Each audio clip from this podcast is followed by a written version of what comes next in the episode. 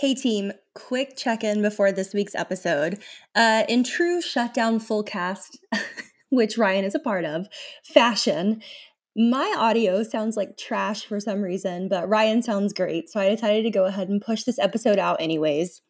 Thanks for bearing with me with the technical difficulties, and I'll see you next week with a perfectly fine-sounding episode.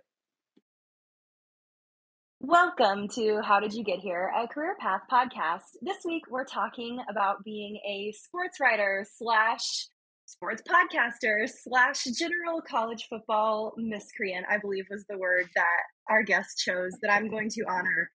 Hello and welcome. Hi, I'm Ryan Nanni. I am all of those things to varying degrees of ability and consistency, let's say. Very fair. Well, I like to hop right in. So obviously, like I've been saying the past couple episodes, no one comes fully formed out of the womb saying like, this is the specific job that I want, unless you're apparently me. So what did you actually want to be when you grew up? There was a story when I was like 5 or 6 that my parents tell where I announced to them one day that I wanted to be a lawyer, a doctor, and an author. And I was a lawyer. I was going to say 2 out of 3. I did that for 6 years. I don't think first grade me really had an understanding of like blogging as counting as being an author, but let's say close enough. Yeah. And I was pre-med for 1 semester. So I at least tried. Okay. I at least tried to thread this stupid needle. We're getting some deep Ryan lore. I think pre-med was the only one of those I didn't know about. Yeah, I was not a successful chemistry student, and so I decided, let's just not do this anymore. But originally, when I was going through undergrad and law school, I wanted to be a special agent for the FBI. Yes, you did. And that is such an interesting... Wow. And I'm not that, if that's not clear. I mean, to be fair, I think you would have been great at it because you have to be amicable enough for people to tell you information. Had the same conversation with Matt Scalisi on an episode about being a reporter where like, it's basically just getting people to like you enough to tell you things. Mm-hmm, mm-hmm. When did you decide that the CIA was not going to work out for you? So in law school, at least when the law school I went to, one of the first year classes you take is called lawyering, which is very funny because med students do not take doctoring as far as I know. But lawyering is supposed to be this like useful kind of like, this is what it's actually like in practice. Like you pretend to do a deposition and you pretend to write a motion and you know, you kind of like play act being a lawyer. Yeah. Practice. And during this class, we each had like a one-on-one meeting with the professor. And I don't remember his exact words, but one of the things he asked is like, why are you in law school? What do you want to do? And I said, oh, I want to be a special agent for the FBI. And he sort of probed at it. And he more or less told me that I had an immature understanding of what that job would actually be like. Wow. And that's not why I didn't end up doing it. I think it was more, so to tip my age a little bit, I was a freshman in college at the University of Florida when 9/11 happened. And 9/11 was a big deal. I don't know if people remember this. And I was just, I don't know, I was always a good student, but I didn't really have a clear, like, this is the thing I want to do. This is what I, like, right. Where I feel called to go. And... working for the FBI sort of felt like, okay, like I like the analytical quality of that. I didn't necessarily want to like join the military and go that particular route, but I was like, I can see how this could be a useful thing. And because I have always had this like frustratingly stubborn sense of justice, I also sort of felt like, well, we should have people in federal law enforcement who like respect the rule of law and don't think all Muslims are terrorists. And, you know, like, right. I was like, I can bring a lot of good to this. And over time, I think I just sort of grew to feel like I think that lawyering professor was right. Like, I think my understanding of what that would have been was naive and was misguided in some ways. And so instead, I just sort of went into traditional corporate law with the idea of, like, if I want to come back to this, I can. Like, you can, I have aged out of it now, but you can apply to be a special agent, I think, till you're 35 or something like that. So I was like, I got time. I can always come back to it. Never did. Never will. That's, you know, what's funny is I do remember the first time you, I don't know, I can't remember where you wrote about it, but I do remember when you first wrote about it and thinking, like, that makes absolute sense. Because again, strong sense of justice, I think it all comes from a good place. Charlotte talked about this in her episode as well, where it's like, I can change the system. Mm-hmm. And then we're adults and we experience real life. Yes. That's interesting. Just for people who don't know what special agents actually do, I think maybe giving them a brief description would help. So now we're pulling on my memory, which is going to be tricky. Oh, but sorry. No, it's fine. More or less, like, I remember that there were several paths that you could take to be a special agent. One was accounting. I was not going to do that. One was specializing in a language of need. And so I think, like, Arabic, Urdu, Mandarin, a handful, Russian was one of them. And I did take a semester of Arabic. And Joakim Noah, who played basketball at Florida, was in my Arabic class for one day. And he was like, I'm out. Yes, he had my pre-med experience. He was like, I don't need to do this. This is not that crucial. Legal and getting a legal degree is one of the other popular paths as well. You get a JD and you can sort of go this way so that you can effectively be a law enforcement officer at the federal level. And that, like, you know, I while I never was an FBI agent, in legal practice, I did meet some. I did work either with or on the other side of some. So I do have, like, some understanding of, like, yeah, you're a cop for the federal government. And right, you're the feds. You do different things than, you know, like, the FBI is not sitting under a highway underpass with a radar gun. Right. But, like, yeah, you're going to get wiretaps, you're interviewing witnesses, you're reviewing documents, you're, like, doing all the cop stuff. Yeah, that's how I feel about National Park Rangers too. I'm like, God, I love that. And then I remember what they actually do. Not to say I don't love our National Park Rangers. Sure. You know, a couple of you out there that I know in real life, you're fabulous. Well, what was your actual first job, knowing that you didn't become a special agent for the CIA or FBI? I guess, so I would say, like, my first actual job was being a corporate litigator out of law school. Like, I had, like, smaller jobs before then. Like, I was a flag football referee. I wanted to hear, yeah. Oh, I want to hear some of the, like, high school jobs, because those are so interesting to me. Gosh, let's see. I think the ones that stick out were, I spent one summer working for not the cable company, but a, like, subcontractor of the cable company. The short version was the cable company was changing out everybody's internet router across Tampa. And so I would show up in my, like, whatever cable co polo. And I had being the cable guy. Sorry, continue. I had a box full of routers in the back of my car, and I had a map book, because that's how long ago this was. So I would, like, look up somebody's I'd see somebody's address, and I'd have to print out beforehand on MapQuest, like, where their house was. And I would just show up at people's house and I'd explain, like, hey, I'm from the cable company, you're getting a new router, is this a good time? And then I'd have to, like, unhook the old one, hook the new one in, go from there. Very, like, boring, very sort of straightforward job. The fact that you never got robbed doing that job in Tampa is very impressive.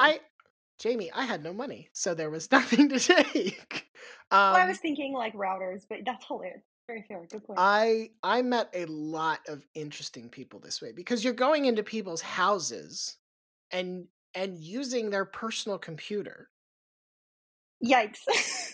Yeah, so I think the most memorable was I went, and I was doing a lot of this in, like, not truly rural, but more rural parts of the Tampa area, Plant City and Seffner and places like that, that don't mean anything to anybody who's not from there. But right. There was one kind of older couple. He was a school bus driver, and I think she was retired. And they were very, like, some people want to chat with you, and they were very nice, and they, like, wanted to chat me up, and I'm, like, going through, waiting for the system to log on their new thing, whatever. And just out of nowhere, the older man is just like, ah, we really love this internet. The pornography is so much faster than it used to be. I knew what was coming before you even started the story, because this is pre-incognito mode, yes, right? So, yes. Like, oh, God. Mm-hmm. I already knew where this was going, but yeah.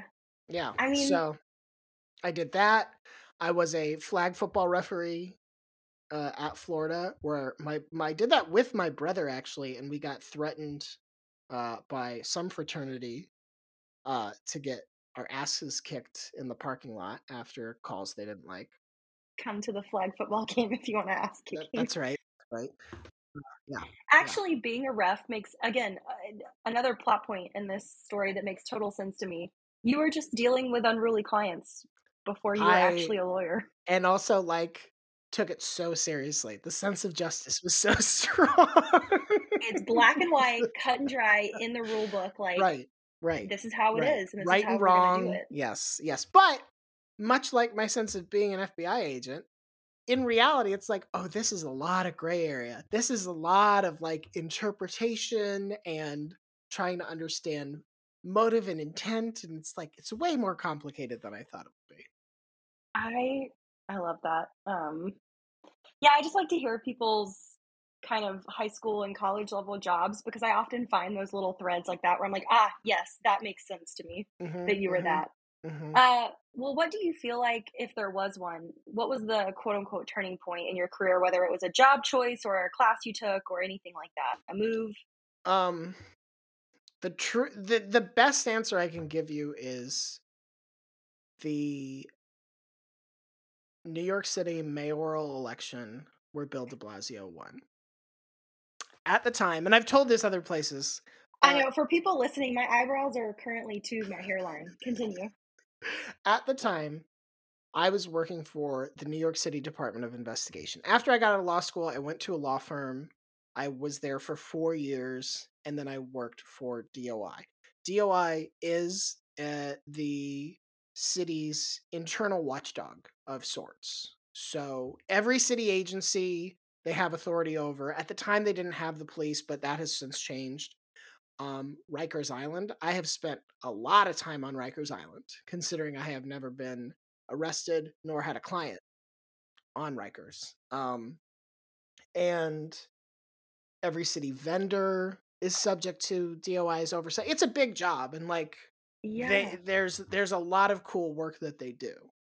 But I found out that because it's a city agency, when a new mayor comes in, Mike Bloomberg had been mayor for 9 years, I think, at that point. Everything changes. Everybody leaves. Like, the commissioner leaves, the deputy commissioner leaves, all of their staff leave, and it just sort of trickles down. And at some point, I was just sort of like, I don't know if I want to wait around and see if the new people like me, what they want to do with me. I didn't have, like, enough seniority that I was like, well, I know what I do here and who I am. And at the same time, I got offered a full-time writing gig at Vox Media, where I had been writing part-time, I think exclusively under a pseudonym at that point. And so it was just like fortuitous timing that led me down that path. If that, like, hadn't been available for another year, or if it had been offered to me a year earlier, might not have happened at all. Might still be a lawyer. Yeah. Well, and were you writing under a pseudonym because of the nature of your job? Yes. I mean, like, there was probably there was nothing I was doing as a writer that would have like betrayed a client's confidence or compromised the work or anything like that. But mostly I was just sort of like, I don't think the people I work for want to Google me and be like, oh, he's written something from the perspective of the Knoxville Sunsphere, as if the Sunsphere is a fallen demigod. Like, I don't think they would get that or like it. I mean, personally, if my lawyer did that, I would be like, hell yes, we're winning this case. But I have a very skewed perspective on this. Sure. And is Vox kind of where you met everybody that became your current group? Pretty much, yes.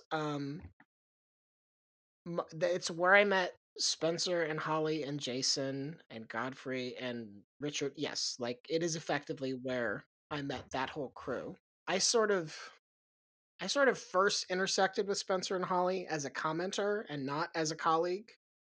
And I met them before a Florida-Tennessee game in Knoxville that I was going to with my wife, who was my girlfriend at the time, because she and Holly went to college together.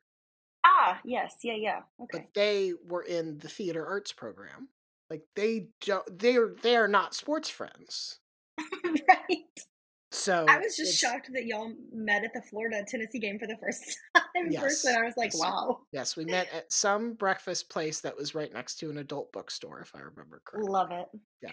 Honestly, wait, was this in Gainesville or in Knoxville? This was in Knoxville. Yeah. Oh, I know exactly where y'all are talking about too then. That's such an intense atmosphere to like meet for the first time, but I think people misconstrue the idea of like meeting an online friend for the first time versus meeting someone where you're not really just friends, but kind of also colleagues like that. And you've gotten to know them. And then you all just clicked. And then was it just like, hey, we're going to start our own thing? Or was it more like, we have to? Well, I mean, at that point, Spencer had been doing his thing for a while. Holly had been doing hers for a while. So had Jason. Like, I am by far the last part of this band, as it were. And so I think I was really just following their lead. And I think what really helped me was, it was really hard for me to once I started actually writing, I was in the weeds. Like, I was like, what am I doing? Who is this for? Like, where is the compass point? And it really only started to click for me when I simplified it to like, just write things you think this group will like, this small group. And like, that was so much more accessible and so much easier to wrap my head around about like, okay, will Spencer and Holly think this is funny or clever or interesting? And if they won't, I don't see the point in writing it. And if they do, I can be happy with it, even if like other people are like, what the hell is this? Yeah. And that's another topic that keeps coming up in this entire season of like, we were trying to cast a wide net in terms of what we thought other people wanted, or we were trying to get into this school because, you know, it was a mass appeal brand name, whatever. Mm-hmm. But where the success for a lot of people is coming from is that I like it, the people I respect likes it, that's all that matters. And it just so happens that a bunch of weirdos on the internet, and in your case, like it too. But how did you transition, I guess, from just the lawyering aspect of it into Vox? Because I think people who are not familiar with the law as a job, I don't think people realize how much writing is involved. Yes. It's an extremely research heavy job. It's a different style of writing for sure. It's much more formal. Oh, yes. But I think the useful things that carry over are, most lawyers understand that space matters. Like, you should not be rambling in any legal writing that you have, because the person you are giving it to, whether it is the partner you're working for, the judge you're filing with, the client who's paying you, their time is limited and valuable. And thinking of your audience in the same way is really very smart from a strategic perspective. And so trying to sort of understand, like, if you can do in 800 what you wanted to do in 1400, that's a good decision.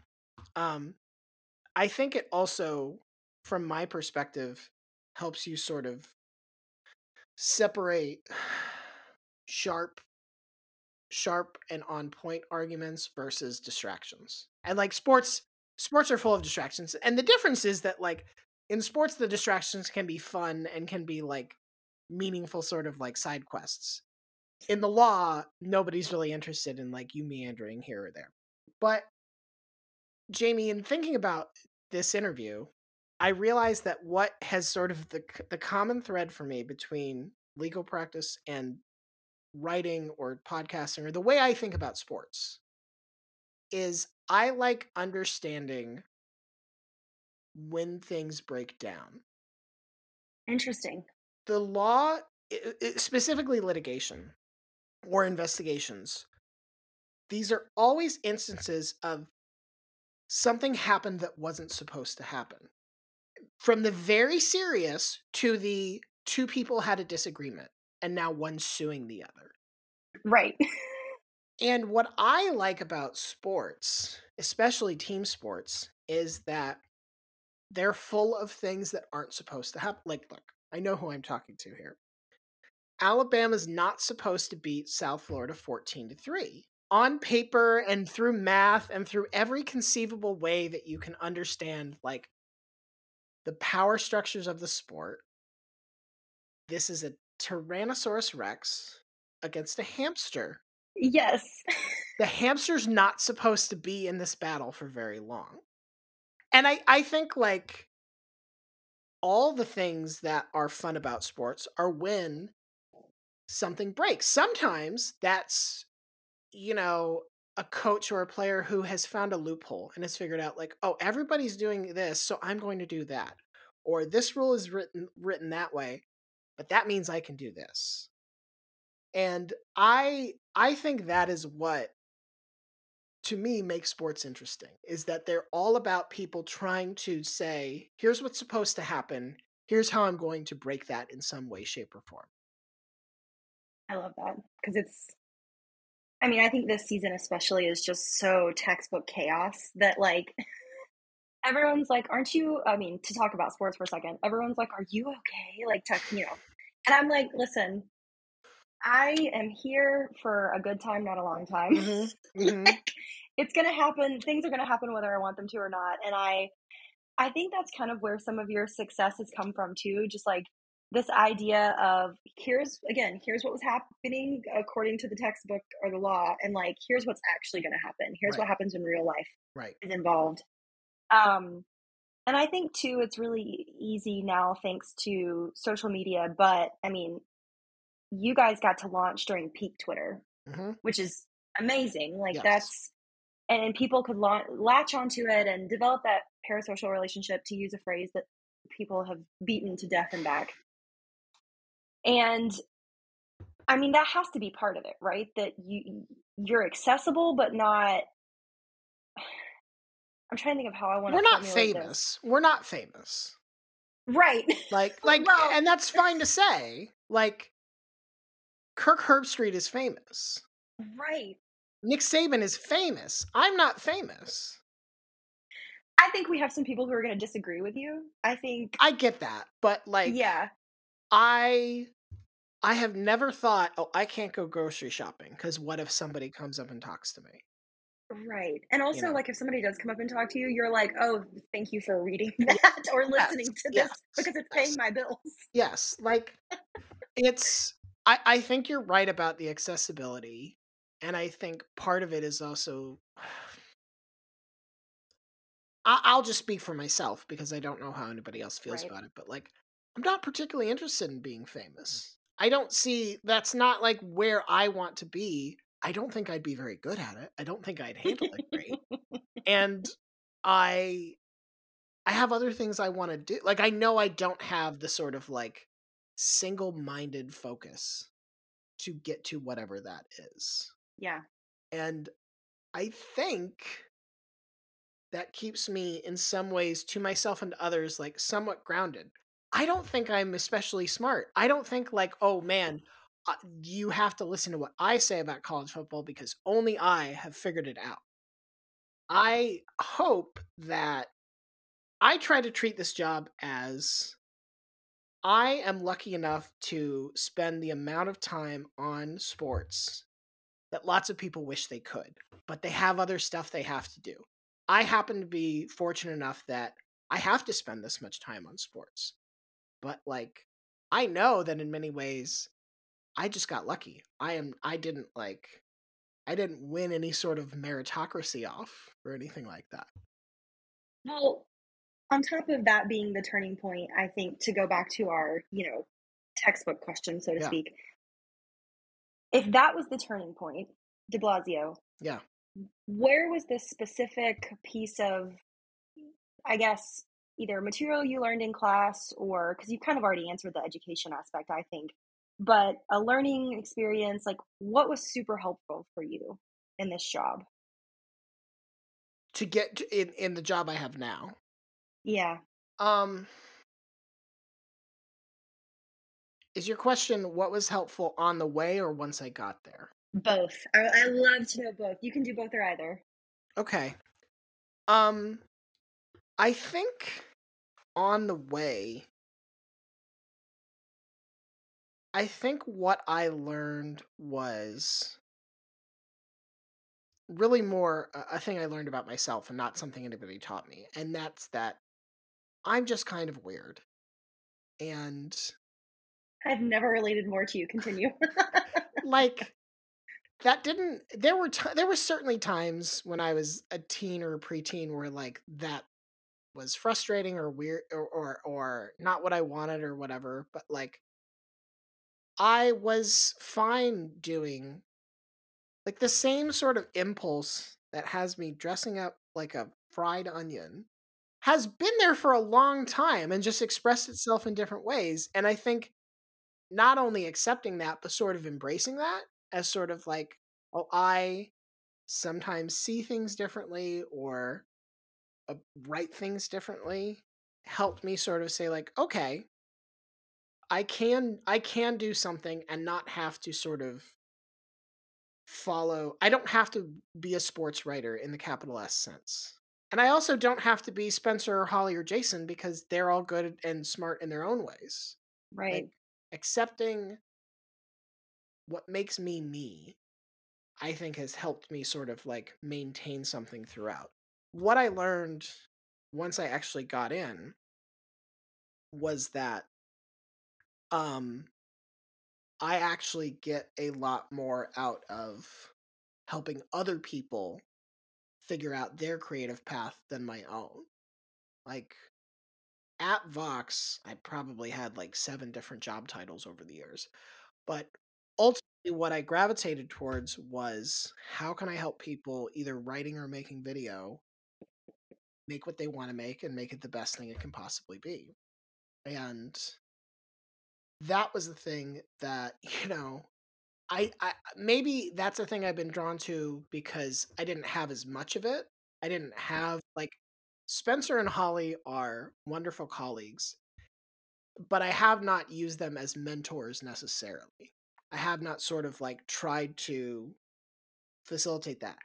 I realized I never have. I never had a professor or a high school teacher or a partner at the law firm or senior associate. I never had a mentor. And that was mostly because I didn't seek that out. And at this point in my life, it's kind of a bummer. I'm kind of like, oh, I wish I had done that. And I think that's probably the advice I would give younger me is I know it seems silly. And I know you I guess I looked at it the way, the way some people think of therapy, which I also think is wrong, which is you don't need a mentor unless something's going wrong. Yeah. And so I never hit that point where I was like, oh my God, they're going to fire me, or I have no idea what I'm doing. I could always get through it on my own. And so I never developed that. And so this is a long way of saying I have learned that there is value to affirmatively trying to be a mentor, or at least like a good creative partner to others, even if it's not like for your own work, for your own project. Absolutely. Well, I think you learn so much from collaborating with people that to think that you're above teamwork is always foolish. Yeah. Before we get to kind of the wrap-up question, what was the stepping stone, I guess, from you went to undergrad at UF? Yep. And then did you stay there for law school too? No, I went to NYU. And that's why you ended up in New York. Okay. Yep. I just knew somebody was going to be like, you didn't answer those. Mm-hmm. Yes. And that was purely like, I was born in Gainesville. I didn't grow up in Gainesville, but like I'm a Florida man, regretfully. And by the time I was done at UF, I was like, I have to try something different. I have to go somewhere and like feel pretty confident saying that Gainesville and New York City are very different places. Could not possibly agree more. Extremely different. Well, the last question that I always ask people is kind of twofold. It's, do you feel like you've made it? And if so, what keeps you going? And if you haven't, what keeps you going? I'm going to say I don't feel like I've made it because a thing I have embraced, let's say, over the last 3 years is the idea that made it isn't a thing. Yeah, agreed. That as someone who really likes to solve problems and figure out answers and complete tasks, this is one that just always it's not that different from being a parent in some ways, where it's just like you're never done. You never are like, yep, I have now reached the level of good dad and I don't have to do anything after. Like, it just doesn't work that way. And so I would say I have not made it because like that's for me to figure out every week, every month, every year. Like in terms of what keeps me going, I think like there's a healthy amount of fear and anxiety, you know, like I have done this for so long. Like when to go back to sort of like having backup options, when I first got the Vox job, I was sort of like, well, let's try this. And if I can always go back to being a lawyer, I can't really do that now. I got a lot of resume weirdness I would have to explain on the way. What is this 15-year gap on your resume? Like, what were you doing? Can you explain any of it? Yeah. Right.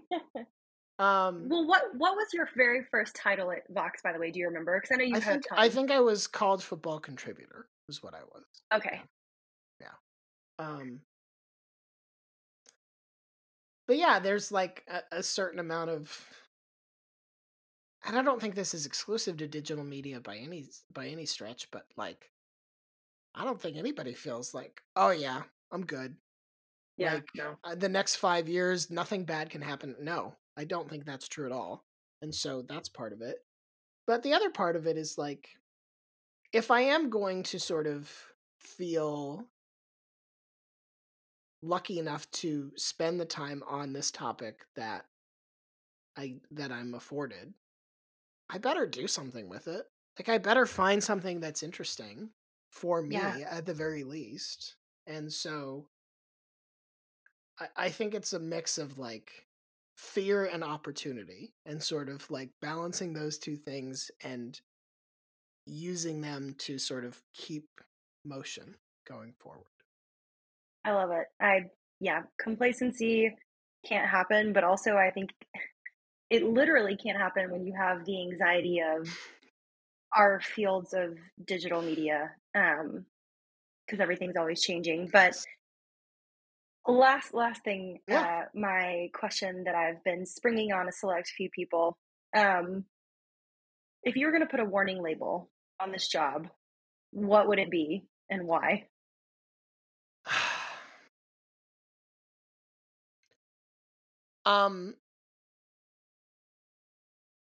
there are times where you're not going to want to watch sports.